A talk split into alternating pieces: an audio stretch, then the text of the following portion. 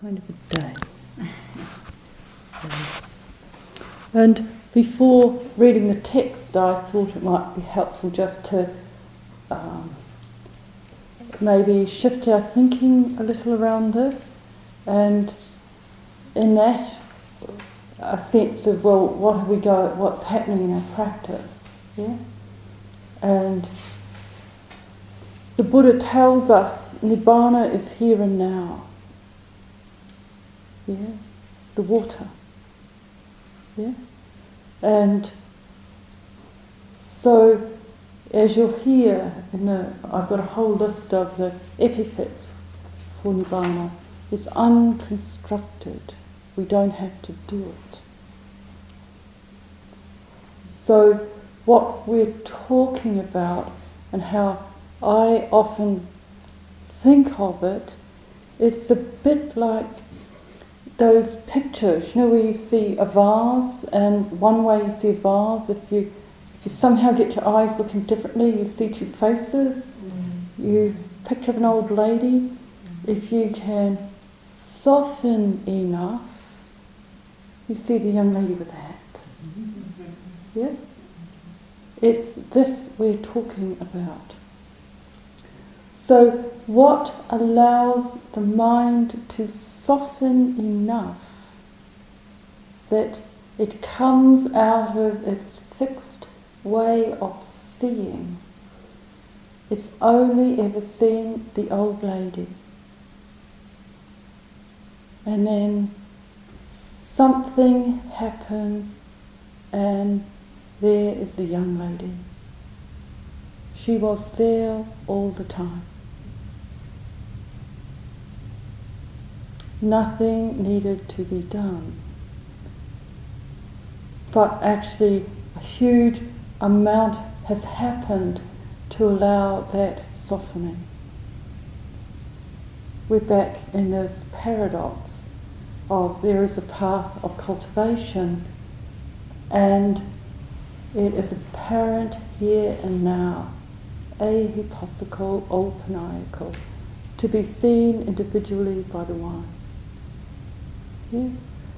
So we don't want to even start thinking or constructing anything. Yeah? As we consider this, this is radical. And that's what happened for the Brahmin students. They had been constructing states of absorption. And the Buddha said, not the way. They talked to people who'd been doing all kinds of rituals and practices. And the Buddha said, not the way. They talked about all kinds of things, and if they had a particular insight with them, they worked. If they didn't, they were skillful, but nothing more. Yeah? So we really need to be checking out what we're up to. And of course, there has to be a tremendous enthusiasm for the practice, chanda for the Dharma, it's called enthusiasm. Yeah? But we have to know that actually we're not going anywhere. Yeah? Because it isn't about sitting for 50 years on the cushion. You know, as Luang Chah said, then chickens would be enlightened.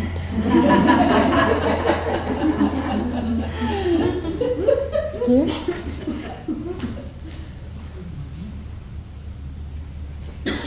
so we come to Kappa's question.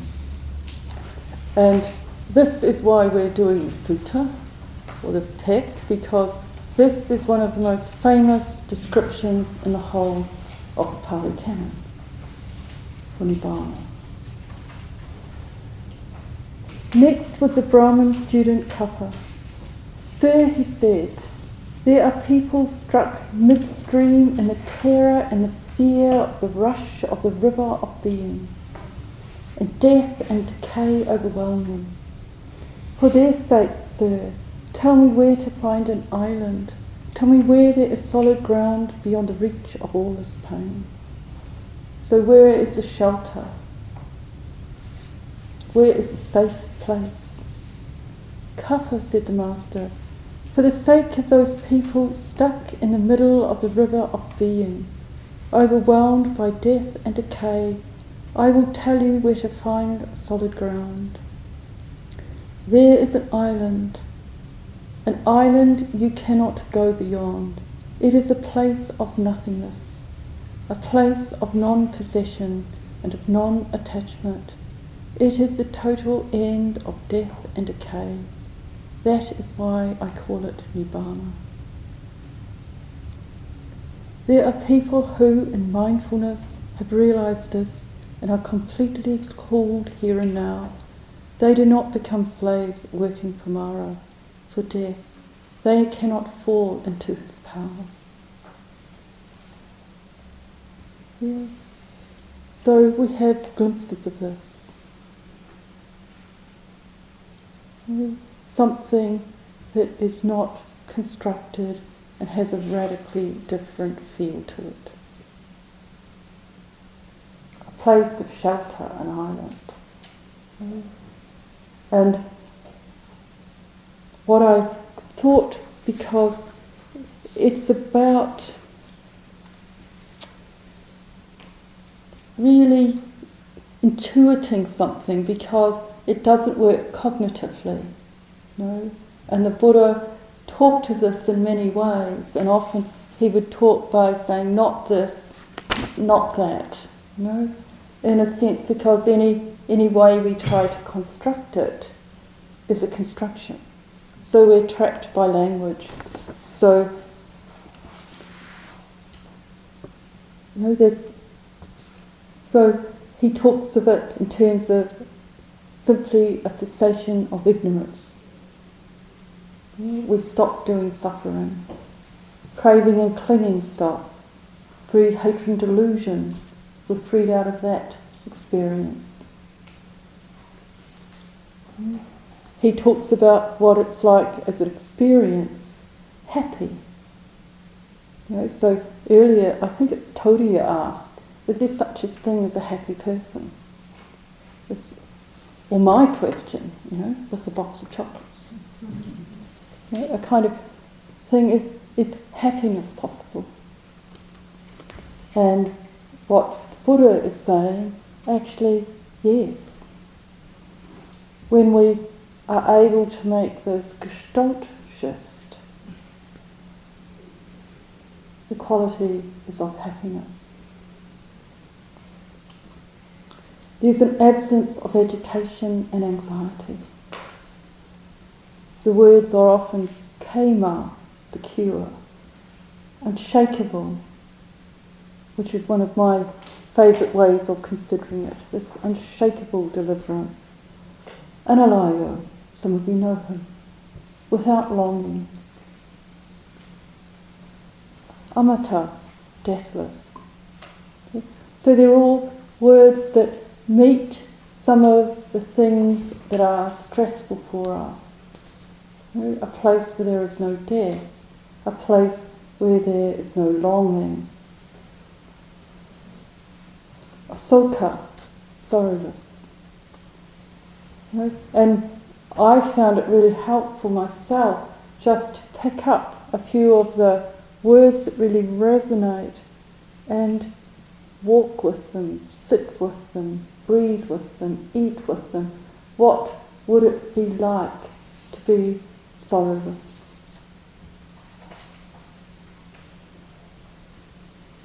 Khema, secure, safe.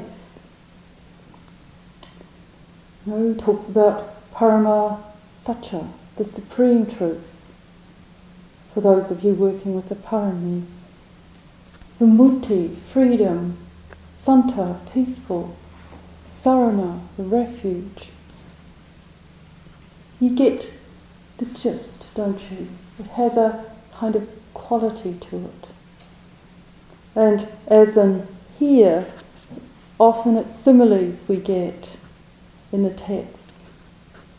Oh, the island, a place, the other shore, which is secure and free from danger. Mm. Dipa, an island free from danger, which is what we have here in the text. There are, you know, as you read different things, you'll hear there are all these kind of similes that they don't, they're not saying, oh, it's like this, because then our mind would grasp at it and we couldn't make this shift. Mm. We would stay with some construction. Yeah. So, what are we doing as we sit here, as we walk, as we're eating? We're softening the mind. Mm. Practices where we're collecting, experiencing the enlightenment factors, these help soften the mind. It's less grasping after sense objects. It starts to understand them, sees them arising and ceasing. It starts to soften the grasping. Meditation that has a sense of well-being in it means that we're less hungry for things on the outside. It's about a kind of process where the, this experience, which is so you know, very much about each of our experience in life, we start to free it up a bit. But our, the way we get there will be very different. It's individual. You know, they used to laugh about Ajahn Mahabua. You know, some of you will have read his teachings. You know, so he's one of the um, more irascible of the forest Ajahns, you know, of the kind of Ajahn Chah lineage, of, of, not lineage, of that time, from Ajahn Mun. And they used to laugh about him that, you know, if there was a straight path to Nibbana, he'd gone bush crashing on this long detour over streams and up cliffs. You know, this kind of fierce boxer had set off. You know, that was his way. So it's going to look very different. So we each find what this particular system responds to. In the time of the Buddha, some people had objects on like beautiful things, lotus flowers. Another man was obsessed with a white cloth. The Buddha just got him to contemplate it. Of course, over time, it got dirty. But a mind that was actually noticing this let go. Yeah? So we're talking about a kind of letting go. Not even a kind of. I'm letting go. we're talking about letting go. of, of the type way the mind configures reality. Not that we become so we can't function.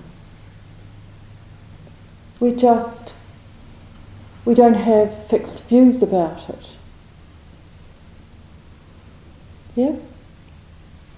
So people who are mindful have realized this and are completely cooled, another metaphor, here and now. Yeah, it's possible. And even small glimpses of this start changing everything. Okay? Mm. And for many of us, it may be a glimpse we catch. But we're no longer as trapped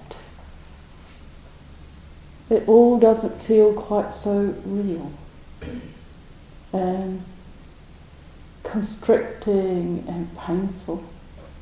Yeah?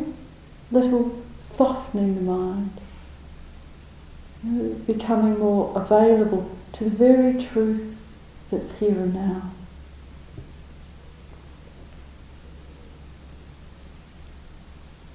So, I'm, my encouragement would be that we take some of these descriptions. What does he mean by an island?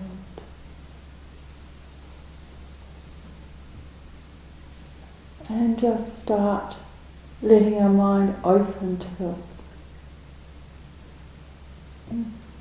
Maybe it's my kind of style, but to take the things I don't quite understand and leave them with the mind. Mm. Letting it start to intuit something that I can't sort out up here. Yeah. Try it out. Jatukanni. He spoke. I had heard, he said, that there was an ocean crosser, a hero, desiring the desireless. And so I have come to ask a question of this man without desire. Tell me this, I of instant seeing knowledge, what is the state of peace? Please explain it to me as it really is. You, Master, rule desire and pleasure like the sun, with heat and light like the sun with heat and light rules and controls the earth. I have only a little understanding, sir, and you are a full globe of wisdom. Tell me how to find and know the way of giving up this world of birth and aging. The Buddha replied to Jatukanni, Lose the greed for pleasure. See how letting go of the world is peacefulness. There is nothing you need to hold on to, and there is nothing you need to push away. Dry up the remains of your past and have nothing for your future. And if you do not cling to the present, then you can go from place to place in peace. There is a greed that fixes on this individual body mind. When that greed has completely gone, then Brahman, there will be no more inner poison drives, without which you are immune from death.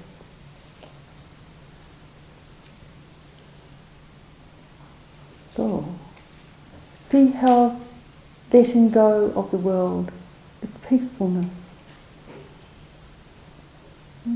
What is it like if we let go of some thought that's been torturing us, as they do? You know, we let go of some expectation of ourselves, some judgment about what we should be doing. You, know, you can feel something settle.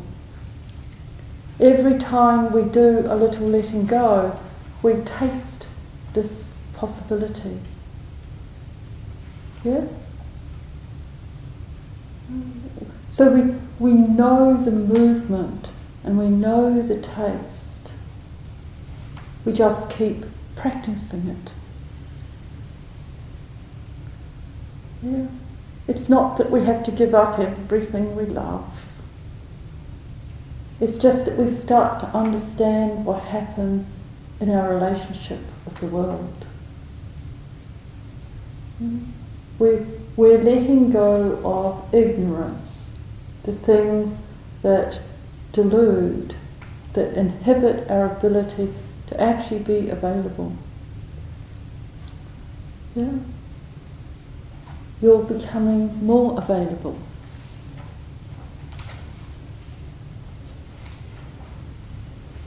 So the phrase I would encourage us to work with there is nothing that you need to hold on to. There is nothing you need to push away. Yeah? So in our practice, this is the Brahma Vihar. Yeah? It can be really subtle. Yeah? So feel it out. Yeah? Mm. It's radical. And it's tricky because the world is so much about personality. And this stuff isn't about sorting out our personality. There are other ways of doing that, and most of us decide, well, let's tidy it up enough so it doesn't cause too much suffering for ourselves and other people. So we can attend on that level, but we're not liberating on the level of personality. Yeah? It's something else entirely. It's the, it's the chitta, the heart that's liberated.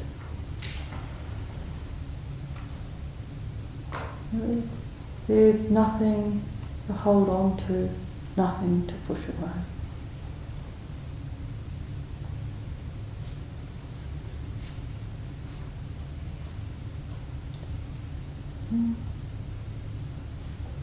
It's not what the world is saying. So these teachings are usually said to be against the stream. Yeah, because it's a very different statement than you know, McDonald's is making. yeah, or whatever. You know, the, the commercial world around us. And it's a very different thing than our ego might be saying, the kind of voices of we're just not quite there yet and we're not good enough. Yeah? So really, if it's the only thing you did for the rest of your life, if you penetrated this much, or this bit, dry up the remains of your past and have nothing for your future. If you do not cling to the present, then you can go from place to place in peace. So, what's this experience like?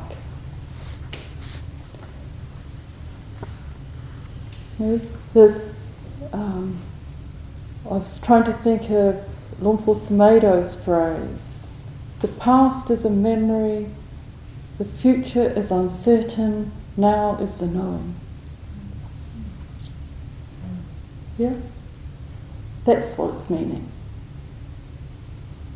Memory, so it's a complete construct. Heaven knows what really happened. No. The future is born out of my fear and my expectations. It will be very different than I imagine. Yeah? And so to be present here and now without deciding about that either. Being in this capacity to know. Luang Chah used to say, how does it go? When you can't go forward and you can't go back and you can't stand still, you'll understand the end of suffering. Yeah? So, as a young practitioner, when I, I fall, and then when the dukkha gets really going, no, and there's no retreat backwards, and the future looks a disaster, and here's too painful, you have to let go. Yeah? Which I think is what he's pointing to. yeah?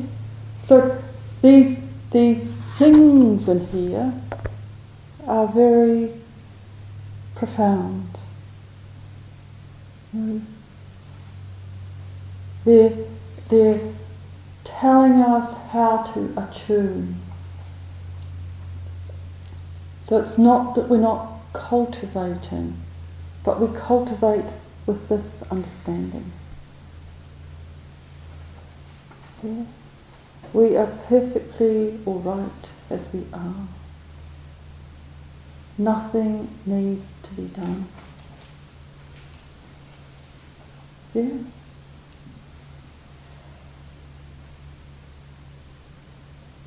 We soften and open the mind. We become available to the way it is. as the Buddha said, a mindful living person can know this for themselves. So, what obscures our ability to be present here and now? That's what we're working with. Yeah. Enough, I think.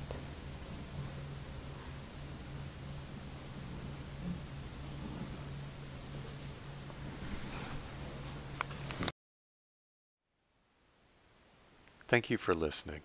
To learn how you can support the teachers and Dharma Seed, please visit dharmaseed.org slash donate.